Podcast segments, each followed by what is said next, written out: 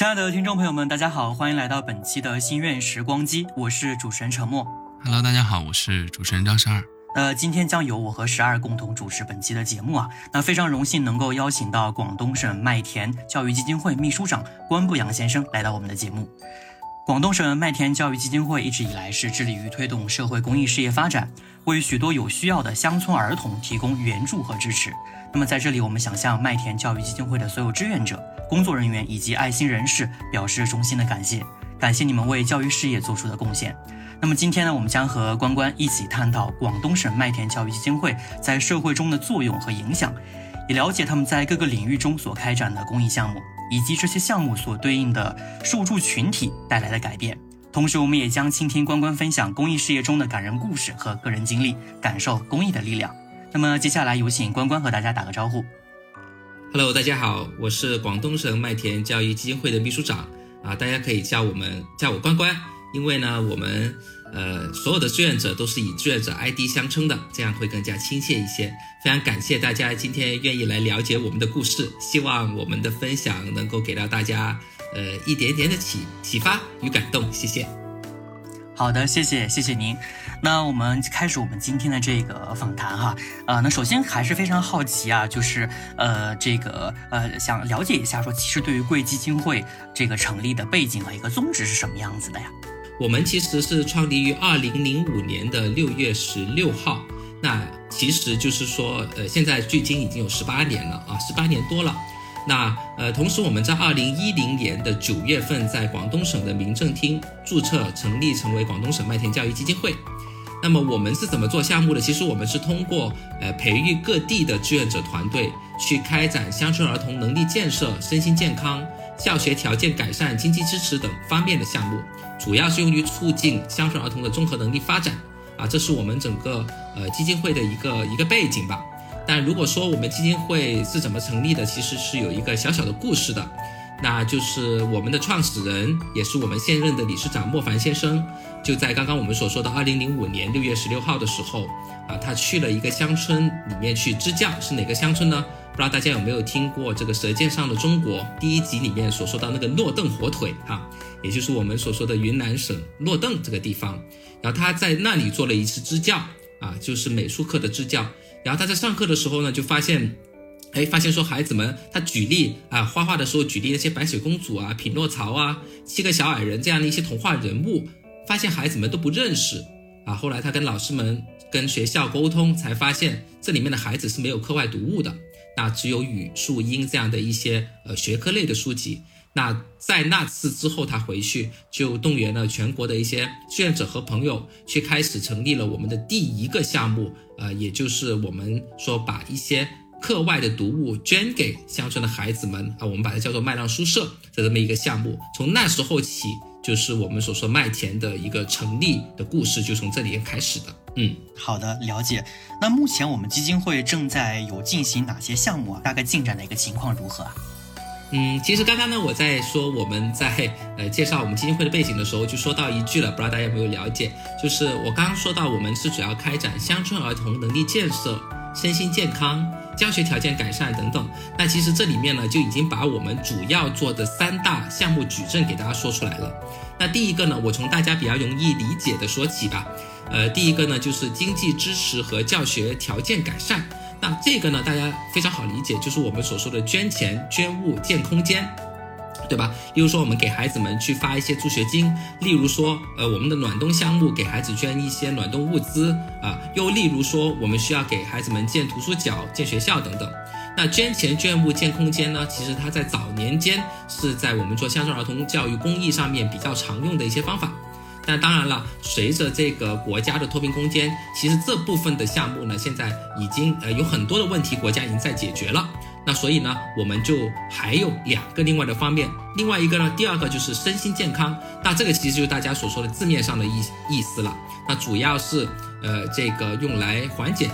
那个乡村儿童的身体健康和心理健康问题，这里面包括公共卫生课啊、公共安全教育啊、全面性教育啊、心理健康教育等等这样的一些教育资源以及项目，呃，进到学校里面去。那第三个，可能大家是哎，可能最难理解的就是我们所说的乡村儿童能力建设板块。那这个板块呢，其实是主要是提升孩子的综合素养以及自主发展能力。也就是说，我们会给到这些乡村的孩子啊，除了非学科以外，除了语数英以外的一些其他的综合素养类课程，以使他们能够能得到更全面的发展。这些课程例如包含美育、科创、演讲、环保等等各类型的课程和教育资源，给到乡村的孩子们去上。那主要我们就分为这三个不同的项目板块。嗯。了解了，呃，那对于我们目前可能说在这个经济支持这一块，目前可能说在国家方面也有相应的这个联动合作哈。那目前在在三个板块里面，咱们可能哪块可能侧重点更多一些啊？啊，那肯定是能力建设，对，能力建设是我们最呃，就是孩子的能自主能力建设是我们呃最注重或者说是项目比例最大的部分，因为其实现在我们。呃，麦田其实是有自己的教育观的。那其实我们会一直思考的一个问题就是，我们到底带给孩子们什么？那麦田的教育观呢，是让孩子们乐享教育，并且培养孩子们独立自主并具备公益行动力的个人，这是我们希望对孩子的培养目标。嗯，那我们在对这些孩子培养的过程当中，其实最终的目的是希望他具有学习的内驱力，能够提升自己人生生存的自我效能，能够有社会融入度等等。那其实希望他具备这样的一些性质的话，那单纯的学科类教育，我们认为是不能够满足孩子的自身发展的，所以我们需要提供更多的这项的综合素养以及自主能力发展的课程，会给到他们，希望这些孩子能够在未来啊，他的人生当中会有更不错的呃一个成长在里面。那我们认为，因为我们不是仅仅的一个。扶贫组织，我们是一个教育公益组织，所以这里面我们会更注重这方面的项目。对，也就是说，从这个应试教育扩展到了整个素质教育，提提升他们这个群体的综合能力哈。那在目前这个整体的素质能力教育这建设这一块儿哈，目前有哪些比较成功的案例，或者说比如说某些区域或者学校，可以大家做个分享的吗？首先这个问题我就觉得很有意思哈，到底我们怎么样去认为一个案例是成功的呢？或者说定义成功？对我们怎么样去定义成功？其实我们很多时候说，呃，本来我们一直在思考，我们做了乡村教育很多年，专融人教育，我们一直说，呃，以前我们有一些旧的标语啊，两位可能也有听过，像知识改变命运。像帮助孩子们走出大山，对吧？这是我们以前做公益很多时候听到的一些一些标语，但我们现在都会反思说这些标语，哎，它是不是有值得我们思考的地方？例如知识改变命运，我们到底怎么样去定义命运是什么呢？他考上好的大学就是命运吗？对吧？他他能够找到一份好的工作是命运吗？那最后的话，帮助这些孩子走出大山，哎，走出大山是这些孩子的最终目的吗？他们走出了大山以后，大山怎么办呢？对吧？所以我们很少用成功去定义，我们其实一直想赋予孩子的是选择权。所以当刚刚我提到的说说我们去给孩子的教育观里面有一点啊，我觉得可以作为成功案例来分享，就是说我们说培养孩子的公益行动力，大家不知道有没有听到这一句？这个其实这个提法很少。公益机构可能会提到，嗯，那就是说公益行动力我们是怎么做的？例如说，我们现在在我们呃六个地区开麦苗班的地区，例如云云贵川地区，然后包括呃一些广西地区等等，我们去开展一个叫麦苗班的项目里面，其实我们都有一个部分叫社区夏令营。那很多人说夏令营这很好理解啊，就是孩子们啊平常就是暑假的时候去做一些呃活动的这么一种营地，但其实不太一样啊。这个社区夏令营，我们会让孩子参与到社区治理当中去，嗯，我们会联系当地的一些村委啊、居委啊，那么去看看这个城市或者这片社区孩子所在的这片社区，它存在怎样的社会问题。我举个例子啊，比如说这些快递小哥去去去给社区的。老人们送快递的时候，呃，可能快递散落一地，或者说这些快递小小哥的待遇不太好。例如有一条传统的商业街，现在它已经啊没有人去了，这些这些商业街的呃店主可能就面临着倒闭等等。我们会列出一些跟跟这个这个所在的社区去找到一些问题，然后让怎么样这些孩子去找这个解决方法。在中间用一些 PBL 的项目方式，让他们去了解这个社区目目前遇到一些问题，然后他们去共同的研学去做调研，最后给出解决方案。那其实我们对公益行动力的整个解释是在于说，他们能不能参与到社会治理和社会改善当中。那这样子会发现有一个很有趣的现象，就是这些孩子他不会当做自己是被帮助的。因为我们很多时候做助学的时候，都会觉得说，很多孩子在长大了之后，他涌入社会困难，他容易自卑，原因在于说他整个成长过程都被贴上了被帮助的标签。那我们认为，怎么样才能够让他变成，呃，能够有这个自我效能的提升呢？那就是他去帮助别人，或者他去参与这样的社会治理，他会行使这样的公益行动力，最后他就会变得更加的有自信。那我们认为这样子才能完成这个孩子的这个教学的闭环。啊，对，所以呃，这方面其实有很多就是很好的收获。现在我们非常多的我们曾经帮助过的孩子，现在回过头来都是我们的核心志愿者，呃，所以这一点我觉得还蛮成功的。就是这一点，如果用成功来定义，是是我最兴奋的地方。嗯。嗯嗯，确实，嗯，就像有句话说的一样，所谓的公益就是用一群人的灵魂点燃另一群人的灵魂啊。对，这些孩子曾经被激发过，他们今天也走到这个公益的大队伍里面来，共同去点燃另外一群人，让这一群这个星火可以去绵绵相传呢。嗯嗯啊。哎，那我就有点好奇，除了您刚刚所提到的说，哎，目前有一批孩子他们成长长大，或者说在这个不同的生命发展阶段加入到我们的这个志愿者队伍中来，我们的这个志愿者队伍还包含哪些这个成员组织啊？啊，我们的志愿者队伍其实非常的庞大哈，这个。呃，首先我先说说我们麦田的整体架构啊，这真的不能不提，因为其实是这样的，麦田的志愿者基因是非常的强的。那呃，这里边我可以先说一个小小的故事，为什么我们的志愿者基因那么强？呃，刚刚我其实跟大家说过，我们零五年的时候的成立的一个小故事，对吧？对。那其实这个故事它还有个后续的，就是呃，我们的创始人莫凡先生他做了这件事情。他去了解这个乡村的情况，他打算去做这个捐书的事情的时候，他是回来找了一个互联网平台。那时候那个年代，零五年，咱们还是玩论坛嘛。嗯，在某一个互联网平台的论坛上，他发了一个帖子，结果没想到被那个论坛的这个版主把他置顶了。然后置顶了之后呢，就出现了大量的这个这个网友哈纷纷响应，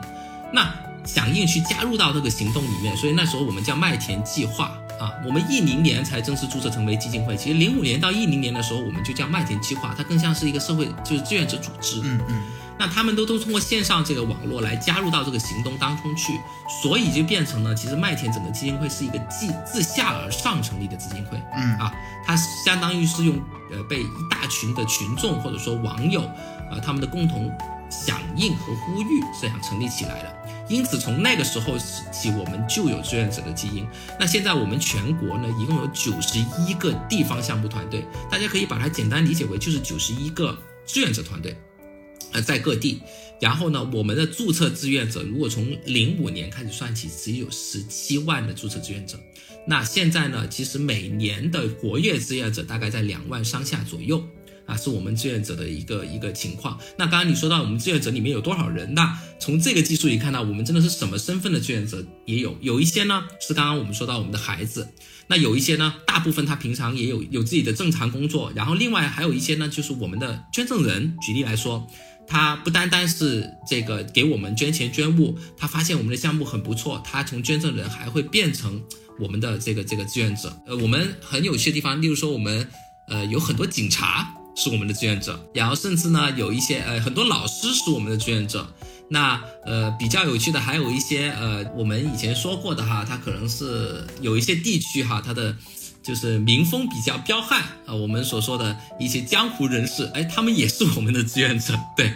嗯嗯，听您介绍，其实咱们这个志愿者队伍还是蛮多元化的，吸纳了各界。各行各业的这个有爱心的人士来加入的，哎，那我比较好奇的一个点在于说，其实呃，咱们这个团队如此的多元化，我们是通过哪些形式真正的让大家？看到了这个，呃，叫做麦田基金会，包括说我们短短在快这个在十几年的时间里面，我们发展了十七万的志愿者队伍啊。那这个过程当中，我们是通过哪些发声平台去曝光自己，然后去让大家感兴趣，说，哎，这个麦田基金是我这个呃期望一起加入的这个方向的。我们有哪些吸引的方式啊？其实刚刚我提到有一点非常重要的地方，是我们是一个全国网络的公益组织嘛。嗯。那刚刚我提到，我们其实全国各地有九十一个地方项目团队。对。那其实呢，我们很非常注重一个点，就是本土化。嗯。那这里面我为什么要先提本土化呢？就是其实公益它，呃，每个地方的社会问题以及当地的孩子们的需求，其实都是不太一样的。因为我们很多时候会可能会考虑说，哎呀，我们是不是做公益，我们做乡村儿童助学，我们统一一个项目就能够在所有的地方都能够适用？其实不是的。我我随便举个例子，例如说，如果我们要做一个美育的课程，那你如果放在贵州或云南地区，你可能有蜡染、扎染之类的课程，是吧？这样的课程给到当地的孩子，他是能够做一些产教融合的。那你放到其他地方可能是不成立的。那这种本土化的服务，它最终有一个什么样的要求呢？就是你的志愿者和队伍也是需要本土化的。因此，我们这种全国网络型的呃志愿者组织就会呃有这样的一个本土化的优势在。那回应到你刚刚的问题，那我们吸引志愿者这一点，也这个这个担子哈，也就落到了每一个地方团队上面去。其实我们九十一个地方项目团队，不是简单的说，呃，把他们放在一起啊，那那么那么就是说，呃，全都是广州的。我举个例子，那么。呃，这里面就是所有的志愿者在一起，那就叫做广州团队，它是有一定的架构在的。呃，我们每一个地方项目团队都有个五人小组哈，他们基本上是参与了这个项呃志愿者团队或者说这个地方项目团队的一些角色和分工啊。那里面还有一位召集人啊，是负责整个地区的这个这个这个这个这个地区的这个这个公益项目的。那这个召集人他就会去思考其中。怎么样去吸引志愿者来加入，就是他其中一个必须要面临的工作题目。啊，对它它其中的一个工作板块，所以各地就这样去去吸引。那当然，这里面我们肯定会做很多的传播，例如说我们的自媒体的公众号啊，嗯，例如说我们的呃这些我们所说的抖音号啊这些东西。那例如我们平常在做项目的过程当中啊，我们呃都有统一的标识，例如说我们都喜欢穿的橙色的志愿者服，对吧？那我们在做项目当中也会影响到，哎，有很多人可能会看到，哎，这支队伍到底在干一些什么事情？因为我们常年参与走访。那等等的这些方式都能够吸引得到一些志愿者的加入，但最关键的，我认为是，呃，这种本土化的设计会让每一个地方项目团队的这个志愿者的召集人都会去为自己这个团队去怎么样，呃，招募更多的活跃志愿者而，去想方设法啊，它统一的标准是很难符合所有的团队的，每个地方都不太一样。呃，这块其实您更多介绍了这个传播的一些渠道和我们目前架构的方式哈。那我还是会关心一下，说其实我们从当初一个城市试点到今天扩张到九十一个项目团队，那在一个新的城市没有召集人的时候，我们是如何去做这个新城市的这个设立和这个呃吸志愿者的吸引的呢？呃，是这样子的，就是我们前期其实我觉得主要还是项目在带动，因为其实传播是传播东西什么东西，我们经常说筹款又是筹款什么东西，这个我们所说的公益组织哈，跟跟这个商业组织有个很不一样的地方，就是它必然是呃先存在项目，或者说从项目再往前推是先存在社会问题的，就如果我们说我们是先筹款，然后。再把这些筹的款给花出去，这个逻辑是存在问题的，不知道你能不能理解我的意思，对吧？我们的意思是我们甄别和发现了一个社会问题，我们需要解决它，然后我们围绕这个问这个社会问题，我们需要多少人力物力资源，然后我们再去呃去找这样的资金等等。那其实吸引志愿者也一样的，其实并不存在说你单纯的去做一些传播。然后你单纯的去做做做一些以问题解决为导向，对。然后关键是你解决问题能不能够吸引到更多人参与进来。麦田哈，其实有很多这个组织文化建设的部分是是非常的吸引人的。麦田的这个这个组织文化建设，那里面包括说，就是我们的创始人莫凡他特别善于去做这样的一些组织文化建设。例如说，呃，志愿者要这个出去做活动，绝对的 AA 制。啊，不允许互相请吃饭，就是做活动过程中，例如说不能让孩子举牌，什么意思呢？就是说，例如说有一个公益组织，呃，有一个企业去赞助了这些，或者说资助了这些孩子，那志愿者可以，他想打点广告，那志愿者可以做这个事情，但孩子不行，不能让孩子去举牌。那呃等等的这些一些制度，这些组织文化，会让这个活动或者说这个资助本身很吸引人。啊，对，就很多人会看到这些故事，看到我们做的事情，看到我们的组织文化，进而去壮大我们志愿者的队伍。所以我认为这里面可能未必还是用了很多传播的呃传播的手段，因为最多的传播就是人传人嘛。嗯，那我举个例子，呃，例如说我们在云南地区最早的时候做一些项目，那可能云南周边的一些地方，呃，一些这样的志愿者，他也会参，哪怕不在这个区域啊，他也会这样参与到这样的志愿者活动中，慢慢就是越扩越大。就是这么的一个过程。嗯，那除了说，其实对于我们项目和这个公益基金会本身的这个一些魅力之外，哈，那我们自己会在这个区域化治理过程当中采取一些相应的激励手段呢？有吗？嗯，其实是有的。呃，是这样的，首先我们定期现在，因为呃，随着十八年的发展，其实我们对于各地的志愿者团队的整个管理来说是越来越规范化的。对。那你说到呃，这里面的首先培训是少不了的，像每一年我们都会开展多场的线上跟线下培训。嗯。那其实现在每一个麦田志愿者。进到麦田的时候，他都可以很简单的在线上找到麦田的基基础课，我们叫麦课的基础课。那这个麦田基础课其实是我们今天还新录制了一批。那基本上，呃，麦田的整体的项目执行、筹管、财务管理等等的所有的基础课程，在上面都能够看到。啊，这里面的志愿者还不仅仅是说我们所说的参与活动志愿者，有一些还是各地团队的专岗志愿者啊，他有一定的管理职位的等等。那每年的六月十六号，我们都有麦田自己的年会。那而且我们的年会不是定在一个点的，我们在全国九十一个地方团队里面投票选出一个地方。像今年我们在合肥开的年会，明年我们在成都开的年会。那这些年会我们都会让呃，不是像我们公司年底的那种年会，这个年会是志愿者大会。嗯，啊，相当于志愿者都会来。那来到的时候，我们在过程当中会做全年的工作汇报，会做很多麦特故事访谈，会开展这个麦克的项呃呃麦田的项目交流会，会对所有的优秀团队、优秀个人评金色麦。田奖，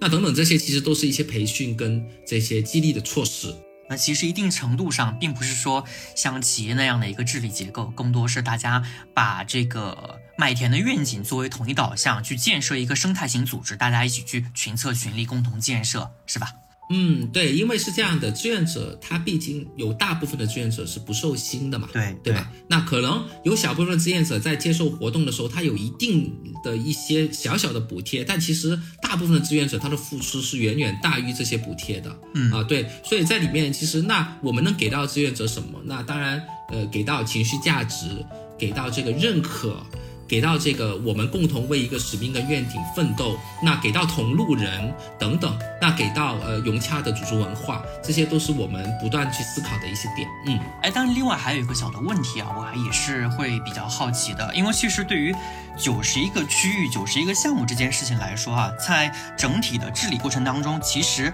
无论是企业还是这个公益性组织，都是会面临一些沟通上的这个障碍。特别是对于公益组织而言，其实没有一些类似于合同、复兴等之间的约束。那所以我还蛮好奇，对于我们这个公益性组织，我们又涉及到这个近百个区域，我们是如何形成这个有效的沟通机制的呢？对，其实是非常难的。呵呵这个老师，你问的很对。对，其实是这样的。这时候，其实我们为什么要对，呃，这个刚刚说说的九十一个地方团团队，我们为什么有召集人？我们为什么有五人小组？那其实这里面就是发挥很重要的作用。例如每个季度哈，其实每个季度我们都有一场召集人大会，是全就九十一个地方项目团队的召集人都要去开的，它是线上开的。那在这个召集人大会当中，其实我都会给所有的召集人去。呃，进行这个这个我们一个季度以来的工作整体的工作汇报，那一些优秀团队的表现，一些一些好的项目，一些好的经验分享，我都会在当中去进行一个，或者说有一些通知要讲，都会在这个会议上去去讲。那另外呢，呃，其实平常我们都有各种各样的群，那这些群呢，呃，是怎么去进的？像所说的五人小组，其实每个团队的五人小组其实有包括。例如说做筹款的、做项目的、做财务的、做传播的，对吧？就是等等，他们分别是有不同的职能的。那其实对应的基金会，呃我们所说的基金会中台就是秘书处哈，也就是我们有十几位这个专职的伙伴在广州，这十几位专职的伙伴，他们就是负责做这个枢纽中台的这个功能。他们同上同样也是对应这几种职能的。那么分别就是每个团队有对应职能的这些人也会进到他们群里面，那么去做这个分类别的沟通，能保持我们任何的东西都是在同一个行政步调上的。那另外还有一块呢，就是呃公益组织都有理事会啊，这个应该是是你们都知道的。那其实很多呃公益组织理事会其实有各方的代表。那举例来说，可能有这个商企业上面的代表，有学者型的代表。那像麦田呢，除了刚刚我说到的两种，它有志愿者代表。那理事会是参与决策的哟，决策的理事有决策权的理事当中，呃，是我们是会选举出志愿者代表，确保在基金会的整体决策层面是有志愿者的声音和志愿者的表达的。那呃，所以我刚刚说到的一种呃，这个这个我们发挥中台的这么一种秘书处跟各个团队五人小组的沟通，各种各样的群的这个这个这个机制，召集人大会的机制，理事会中志愿者代表的机制等等，通过各种各样这些知识来搭建一套我们有效的这个这个沟通机制。呃，我们的群其实是非常忙碌的。而且我们很多时候的群最忙碌的时候是非工作时间，因为很多的志愿者他平常有自己的工作，那一般都是周六日跟晚上的时候才会有各种的咨询跟沟通。哎，其实，在我们这个呃接近有二十年时间，我们发展起了这个十七万的志愿者啊，在整个这个发展过程当中，我觉得相信咱们这个无论是理事会还是秘书处都发挥了蛮大的价值，也经历了很多这个呃高光时刻和这个低谷时刻了啊。那在您这个近十九年、二十年的这个发展过程当中，您觉得说最让您做的一件值得骄傲的事情是什么样子的？呃，其实我我不能，我我觉得呃，不能说是什么高光时刻吧，只是说，嗯，我用回我们理事长的一句话，就我们创始人这句话，就是做教育哈，或者做教育的公益，其实是一件幸福感来的特别晚的事情。为为什么这么去做说呢？就是我举个简单的例子，就是你今天帮助了。一位孩子，其实说实话，你不太好判断你你对他的帮助会不会改变他的人生，又或者说他会不会因为你的这次帮助，未来在选择上、在成长上能有什么样的改变，你是看不到的。呃，所以说在做教育公益这件事情，其实是要很相信时间的力量的。那比较引以为傲的，正正是因为我们存在了十八年，那就变成说我们第一批资助的孩子。能够现在进入回我们的视野当中，就像今年，呃，这两年我们其实成立了一个新的小小的我们麦田内部的小小的组织，叫迈向未来，啊，所以麦田的麦，迈向未来。那他们是一群什么人呢？是是是一群我刚刚说过的，我们资助过的一群小朋友，我们把它叫做小麦苗。然后他们加入这个群里面，当然有一些已经读大学了，有一些已经结婚的，对吧？那这些人他加入进来之后，我们知道他现在的一个生活现状，并且呢，他们会很乐于去给我们去赋能，就是说现在这个时间他们能尽什么样的力量？因为可能嗯大家觉得很匪夷所思的，我举个例子，现在我们其实平常会做一些短视频，去在各样各大的这些这些平台里面去传播。那其实现在我们短视频的制作小组有一个小组，就是全部是这些小麦苗组成的，他们在大学。然后，呃，可能还有一些空余的时间，然后愿意为我们去剪这样的一些视频。一方面，他能掌握一些技能；，另外一方面，也能够减轻我们专职人员的一些工作量。那例如说，我们第一个资助的一个孩子，他现在刚刚我们说的诺邓村的地方，对吧？他现在回去了以后，在毕业回去以后，他建了一个这个托育机构，还有一个培训机构。那这个机构呢，对那条村的所有麦苗班的孩子全部免费开放。他今年还。还还建了这个一个图书馆，啊，那所以说，呃，其实最骄傲的莫过于看到这些，就是起码让你会觉得这十几年的路，呃，大家所有的志愿者走过来，呃，其实也不能说是直达，起码我们会看到一个结果，而且我们看到有些人会因为这样会变得更美好。那这一点是最好，因为我其实加入麦田的时间不够长，有一些老麦他的时间会更加长，像我们的刚刚说的莫凡先生，我们的创始人，他就走过了十八年的路，嗯，他看到这样的一些景象，他会更加的开心，更加的引以为傲。是的，确实，我们帮助了一群人，让他们在往后的人生中看到一些新的改变，并且也能去再次反哺到整个这个公益中来，那确实是一件让人觉得呃兴奋和有获得感的事情啊。呃，但不过确实，对我我补充一小小一句，不好意思，我补充就是就是，其实他们反不反哺，说实话也也没有很关键。对，就有时候你你能看有有一些有有一大部分，其实我们就是交上一个朋友了，就是发现他哎，他他也能够成立自己的家庭了，他也能找到一份不错的工作，就是我觉得他能成为一个就普普通通的人，这件事情本身也非常的美好。啊，对，核心点就是我们以利他的导向，我们去推进整个组织的建设和这个愿景的传承。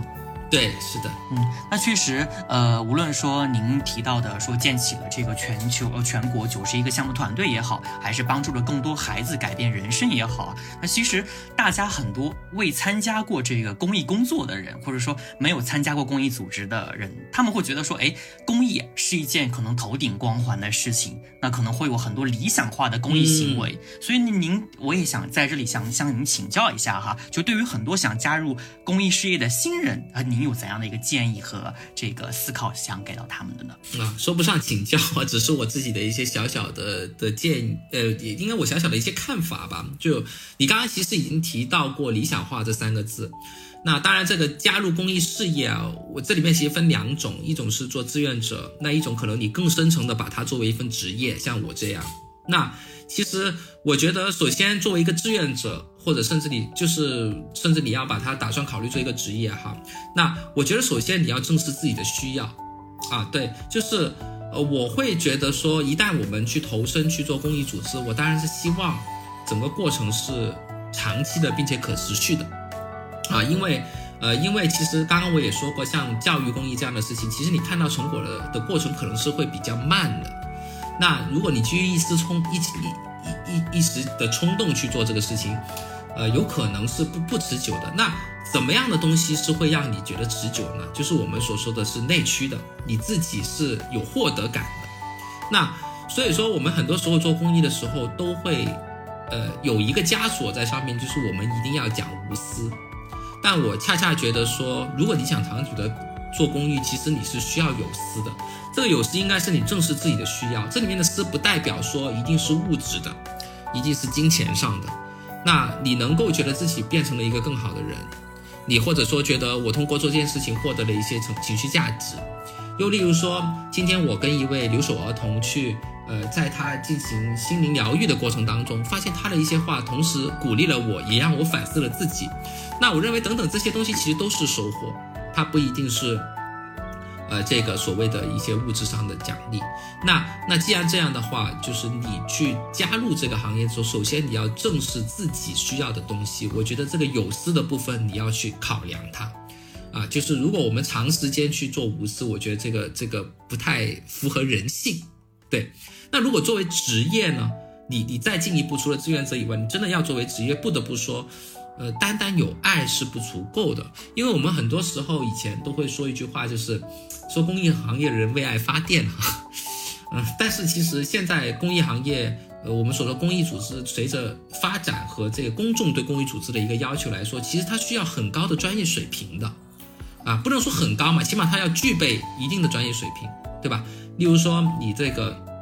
我刚刚前面提到，你的项目设计是不是真的能够回应社会问题？那对于社会问题的甄别，对于项目的设计等等，这些都是要有要求的。又例如说，你能不能够很好的管理你的财务，对得起公众的每一分钱等等，你的专业度越高，才是越对得起这个这个社会大众对你的信任。所以有爱往往是不足以让你支撑你成为一个职业公益人去做这份工作的。啊，所以我们可能就是我刚刚说到的两点，对，一个就是正视自己的需要，呃，正视自己的有私；另外一方面就是能意识到。呃，爱不能让你单纯的爱不能让你去前进，可能你真的是需要有储备，或者说通过学习能够有一定的专业技能啊，并且打算在这个行业里面有所成长、有投入。呃，您今天提出一个非常这个呃让我觉得豁然开朗的一个概念，就是其实并非无私，还是因为是有有私的。我要认为我通过这个今天的公益。我如何支撑我能更好的坚持下去这件事情？那其实他应该要找到一个核心的锚点的哈。那那正好借此话题，我们也想去做一个深挖哈。因为确实我们也看到了蛮多的这个呃社会公益的这个呃热爱者，他们可能并不清楚说，其实在实际的推行过程当中，可能会遇到哪些在时间、精力以以及这个具体项目实施过程中遇到的各种阻碍和障碍啊，所以导致他们。一头脑热进去之后，突然碰壁，然后会觉得说，要不然我就算了。啊，我其实更想了解一下，其实对于这个算了的背后，对于被受助的群体可能会带来哪些嗯不太好的影响。我们也希望说，把这个影响讲出来，让大家知道说，其实我就算去做公益，也不能仅仅是脑子一热的事情。我如果我及时收回，其实也会给受助群体带来一些可能不是那么好的影响的。就是，嗯，怎么说呢？这种算了的背后，其实这里面我反而是要提出另外一个一个可能小小跟，嗯嗯，这个老师你提的问题可能有一点点小小不一样的地方，就在于说，首先我们先要放开一个枷锁，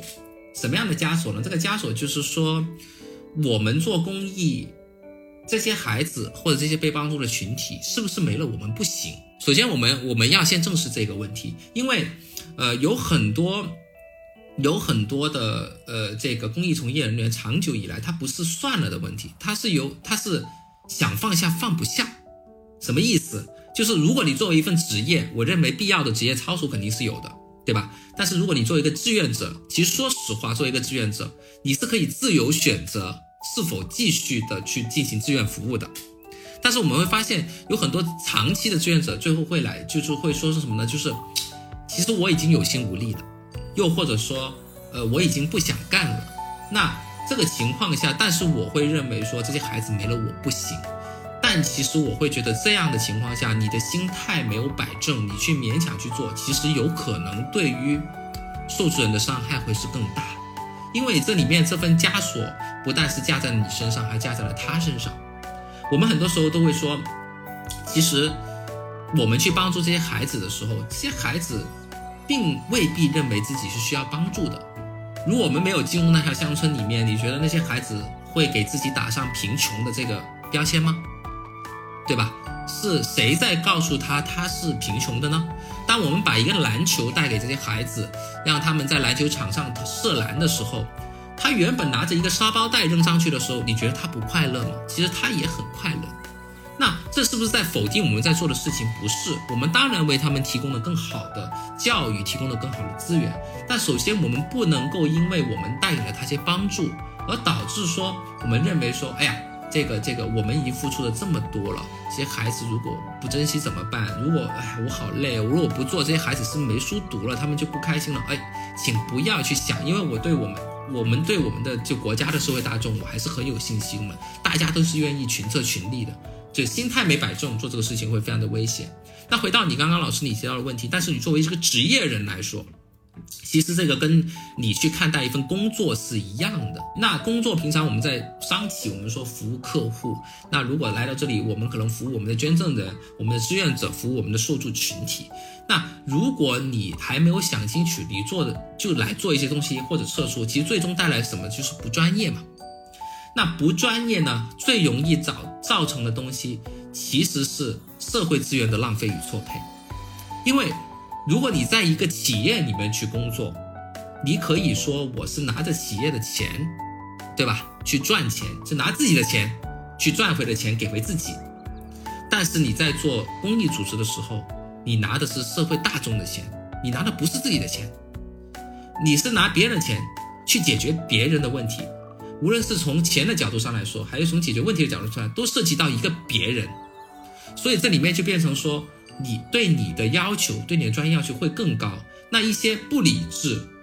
不专业的行为就会造成社会资源的浪费与错配，最终影响的是整个社会的。我们所说的社会信任度和公众的信任度，当然我们也出现过很多这样的一些故事哈。呃，这里面我觉得最最主要的是这个方面，了解到了啊。无论是说今天呃我是脑子一热干完就跑，还是说我今天有非常强大的责任心，最终导致了我可能会站在这个有心无力的时候站在了道德的高度，这两者之间两个极端机不可取。而是从其实我们之前聊的那个话题，从有私出发，我能找到那个锚点，能让我坚持多久？我们其实自己先有一个对自己的衡量，我们再看说我们如何去做这个公益，是吧？哎，那我还想关心一下哈，咱们这个基金会，这个我们也看到社会上的各类基金会之间有大量的这个协同合作，呃，那我们的基金会是否和其他的公益组织和企业有一系列的合作，开展这个共同的合公益项目啊？太多了，很多其实。因为因为是这样的，我们有一个很有趣的现象，我们经常有一句老话说，公益行业没有竞品，啊，为什么会这样去说呢？就我举一个最简单的例子就好了。假如哈，我们在商业，我们在商业组织里面，你的你的对家跟你生产一样产品的，他出现了一个公关危机，呃，或者出现了一个社会事件，可能你作为他的竞争对对手，你是会拍手叫好的，对不对？就是哎，这个市场份额可能就落到我的头上了。但公益行业你会发现，任何的一个公益组织出问题，影响的都是社会大众对整个公益行业的信心，啊，它不会说只影响一家公益组织那么简单。我们经常说这是一个一荣俱俱荣，一损俱损的一个行业，说明了什么？就是我们很多时候是要联合起来的，那另外，我刚刚其实也提到过，为了避免资源的浪费，其实最有效的方法是，其实不同的社会组织是有不同的生态位的。有一些公益组织，它可能会很专门，它学者或者说学术层面的研究比较多，它专门是做议题分析的，它能够更好的去去解读，呃，这个受助群体所需要的东西是什么。那有一些公益组织，它的执行力可能是非常的强的，这里面包括像麦田，它有很广大的志愿者团队，它能够提供很多的人去执行项目，对不对？那还有一些一些社会组织，可能它在科研跟产品设计方面非常的专业，它能现设计出很好的教学产品。那又有可能有一些我们所说的行业赋能型的一些培训类型的一些公益组织，它能够帮助同行去提升呃从业人员的水平跟能力。那所有的这些呃公益组织联合起来，就会导致就会就会带来的是有不同的生态位，那么共同的在同一份社会资源下，然后我们去共同开展项目，去做联合筹款、联合传播等等。那这个其实是非常大的常态。我我是我相信没有一家公益组织是可以离开整个行业而活的，呃，因为你想一下，如果每一个公益组织都是一条线下来全部自己做，呃，累只是一回事儿。最终我们会导致一个很有趣的现象，就是大家都在，我举个例子，大家都在研发同一个课程，请问孩子们用哪个呢？用的哪个就是最好的呢？那捐赠人、社会大众在捐款的时候，我捐给所有的组织，每个人都做一样的事情，这不是一种浪费吗？对，所以在在公益行业里面，联合本来就是一个常态。嗯嗯，因为为什么会问到这个问题呢？因为前一段时间刚好关注到一个热点哈，说其实对于某区域的这个乡村支教这件事情，有很多的这个类似于企业的公益项目，大概会去跑一周的时间，然后大量的做 PR 稿的宣发这一块，那导致了说其实那个区域的呃当地的受助群体对于公益这件事情已经开始麻木了，甚至到最后说你要愿意来我这支教，我把我作为 PR 素材，那我可能要对你提一二三四五的要求。我们有看到。这些类似于说这个公益变形的动作，所以说我再跟您去聊一下，说哎有没有一些联动合作？呃，这里面其实我觉得这个这个变形的动作，它跟联动合作，呃，还还还还未必是正相关。对，就是刚刚举到的那个故事里面，其实。呃，关键还是看你的初心什么，因为你刚刚举到的例子是，其实我们需要很多的，就就做一些 PR。那我觉得是这样子的，首先我们一定要防止还是那个度的把握。那我举个例子，像如果有有有有企业，我们现在其实很鼓励一些大型的一些公司的 CSR 或者 ESG ESG 部门嘛，对，去去履行一些社会责任等等。那你们会觉得企业如果去做一个公益行为，他难道不希望去宣传吗？对吧？那我们会觉得说这个是一个很正常，这再正常不过的需求，不过是你希望去做这个事情，因此产生传播的需求，还是说你真的是冲着传播来，拿那个事情其实没有解决到受助群体的的需要呢？那这个这个本末是否导致很关键？那其实我们在很多区域在做这个项目的时候，我们很少这样的困扰的原因在于说。我们先抛开那些传播什么东西不做，其实当地最终它验证的一个什么东西，就是你来做的一系列的服务也好，项目了也好，你真的是不是帮到我们嘛？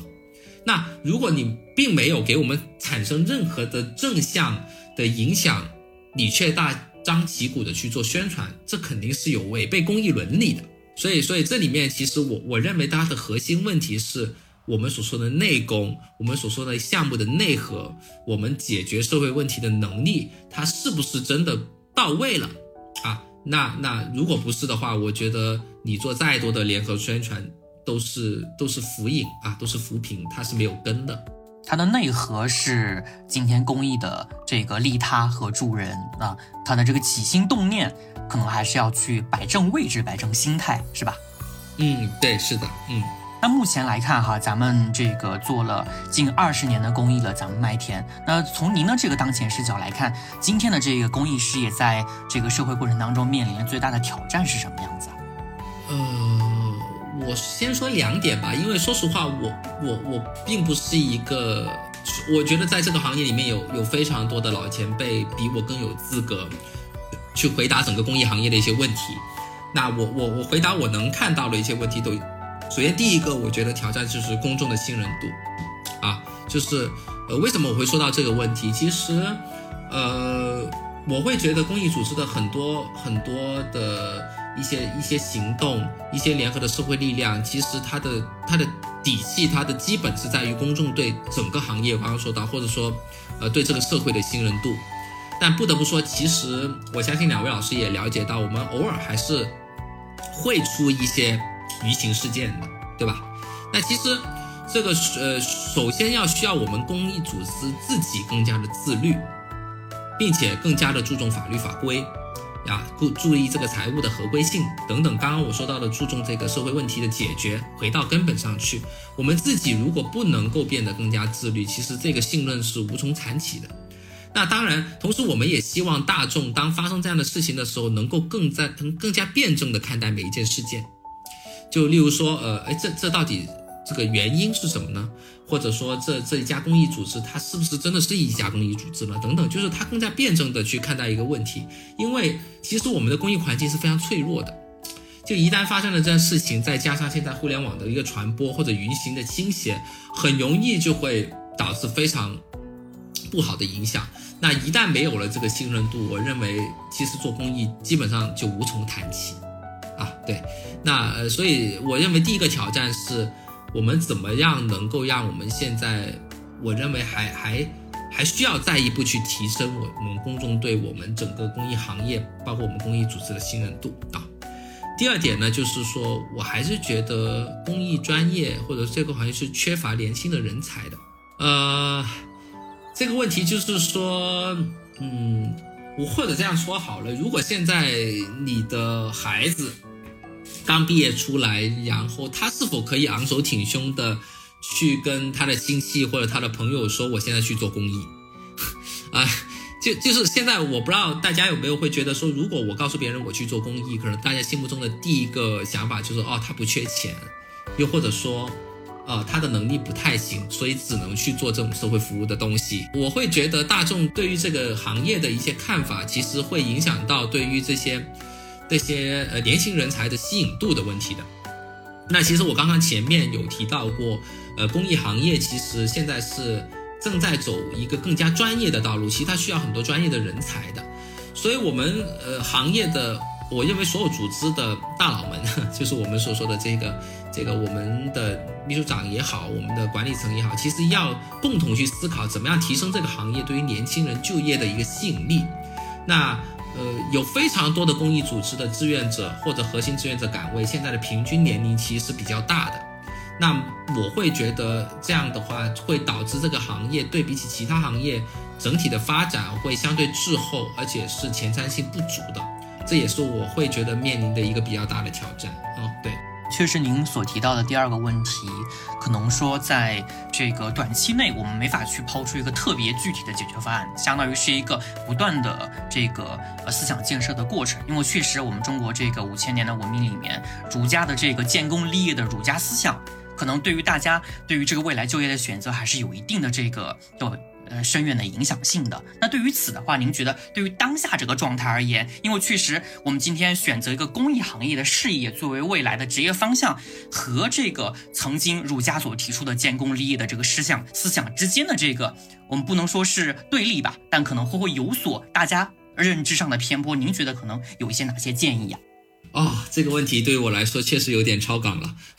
不过呢，就是这里面真的是非常的一个一个奇怪。其实我会觉得说，你想一下，公益组织解决的是我们经常把呃组织做的事情作为这个国家财富的第三次分配嘛，对吧？我们所说的，然后然后我们也会说我们在解决的是社会问题。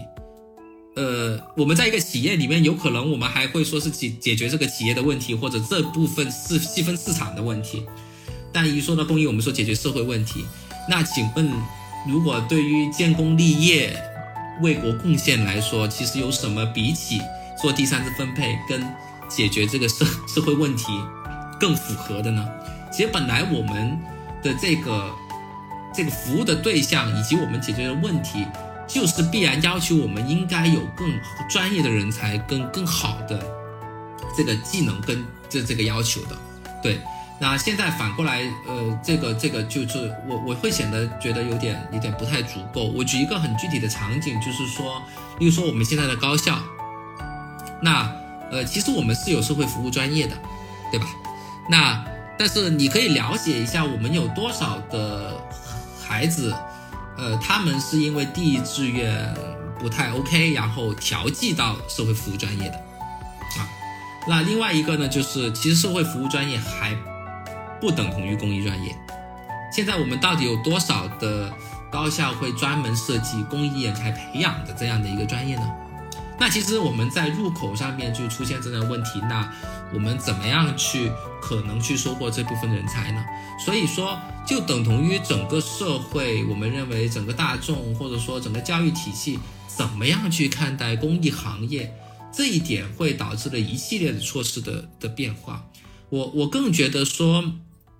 呃，这句话可能有点绕哈，但是呃，希望你们能懂我的意思，就是我真的希望大家能把公益把它作为一份职业来看待，啊，对，就是不要把它作为一个奉献来看待，因为呃，我们都知道最贵的东西就是免费的，对，就就就如果一旦我们认为呃这个行业是靠奉献来支撑起来的话。其实这个行业就避免难以专业，这是我的看待。所以你用职业化的心态去看待这个行业，我觉得才是对每一分的社会资产、每一个人的社会贡献最负责任的一个一个呈现，呃，一个对待。非常能够理解您的意思。就像大家可能在早期对于律师就等于公平公正，对于心理咨询师等这一系列的岗位，可能带有一些自己狭义上的理解，包括说我们在。一开始这个我们访谈前，我们提到一个话题，您觉得最成功的一件事儿，和我们刚刚聊的那个话题建功立业一样。所谓的成功和今天建功的那个功和业，它其实应该从大众的那个狭义上的认知，能够经过受教育之后变成广义上的认知。大家说，其实那个公和业既可以是公益，也可以是大家所谓了解那个世俗层面上的那个叫做普世价值观的东西，是吧？嗯嗯，对的，嗯，好的，OK，了解。哎，那最后我们也想去关心一下，说基于我们今天聊的对于过往的一些经验的分享也好，对于当前的这个痛点的一些描述也好，您对于这个公益事业未来的发展有怎么样的一些看法和建议啊？我我应该是说，我我我自己对自己的要求，对我对自己的要求是这样子的，就是，呃，其实我前面已经提到无数次了，但是我我依然还会再提一次。就是我会觉得公益组织需要时刻思考自己到底在解决怎样的社会问题，啊，为什么我一定要要思考这个问题？就是公益组织一个最可怕的东西就是公益惯性，我认为，就是例如说我十几年都做这个事儿，于是我会觉得受助群体十几年都有这个需要，然后我会一直干这个事儿，因为因为干这个事儿，我我在我在给爱嘛，对吧？我在给予别人帮助嘛。所以，我其实是觉得我给就 OK 了，但其实我们知道这个需要是一直在发生变化了。无论是从受助者为角度，还是以整整个社会的发展来说为角度，它肯定是一直在变化的。所以，有公益组织或者我自己哈，没有时刻去思考我到底在解决什么样的社会问题。那如果没有做到这一点的时候，那当你再去寻求公众的支持、寻求社会的支持的时候，你会发现。它不符合基本的供需逻辑了，什么意思？就是我们很多时候说商业组织，它其实是会通过市场来实现逻辑判断的。就你放出一个东西来，没人买，你就知道这个东西是没不能够解决用户需求的，对吗？就是它没有人买，那自然而然你可能这个产品就死掉了，这公司就死到了，死掉了。但是正因为公益组织是获取一些社会的支持的，那。他是拿别人的钱的，所以他很容易就缺少这样的思考，以惯性来作为工作。所以我对自己的要求还是刚刚说，时刻的思考自己到底在解决怎样的社会问题。落到麦田，我们为乡村的孩子们到底在解决怎样的问题？我们为什么要有自己的教育观？我们希望把这些孩子变成怎样的人，而不仅仅的是把助学金、把学习补贴交到他们的手中。那我们需要尽更多的责任。嗯嗯，了解。其实回到您前面一直在反复重复的那句话，今天的公益需要的是职业化、专业化，而非仅仅这个奉献化，是吧？嗯，对。嗯，好的好的，OK，也感谢您今天的时间哈。那通过我们今天的这个采访，我们也了解到了这个呃公益基金会在推动社会公益发展的过程当中所发挥的一个重要的作用。那也以及了解了这个基金会未来的发展规划和一个目标。那么同时，我们今天也了解到了这个基金会如何去吸引和培养志愿者团队，包括说在整个区域化治理过程当中，我们如何和这个志愿者团队建立合作关系啊，应对挑战呐，发展趋势啊等等信息。啊，我们也相信这些信息啊，对于未来想要了解公益事业的人士和想要参与公益活动的人来说，一定也是非常有价值的。我们也再次谢谢呃关关的时间，谢谢你。好的，那我能够最后送一句话给大家吗？哎，好，就是可以可以。呃，我们麦田的口号啊，这个口号呢，也就回到我们自己，我们的麦田口号是：谢谢这些孩子，给了我们一个表达爱的机会。呃，从这句话，希望大家能够听出谁才是真正的受助者。谢谢这些孩子给了我们一个表达爱的机会，我也谢谢大家。好，谢谢谢谢你，也希望我们今天这句公益口号能够给在未来的公益发展过程当中，能够带来更多人的这个共识和这个推动。今天大家对于公益事业有一个新的认识。好，谢谢。那我们也再次感谢这个广东省麦田教育基金会秘书长关博洋先生。那么以上是本期的心愿时光机的全部内容。那我们下期再见。嗯，拜拜，大家拜拜，谢谢两位老师，谢谢大家。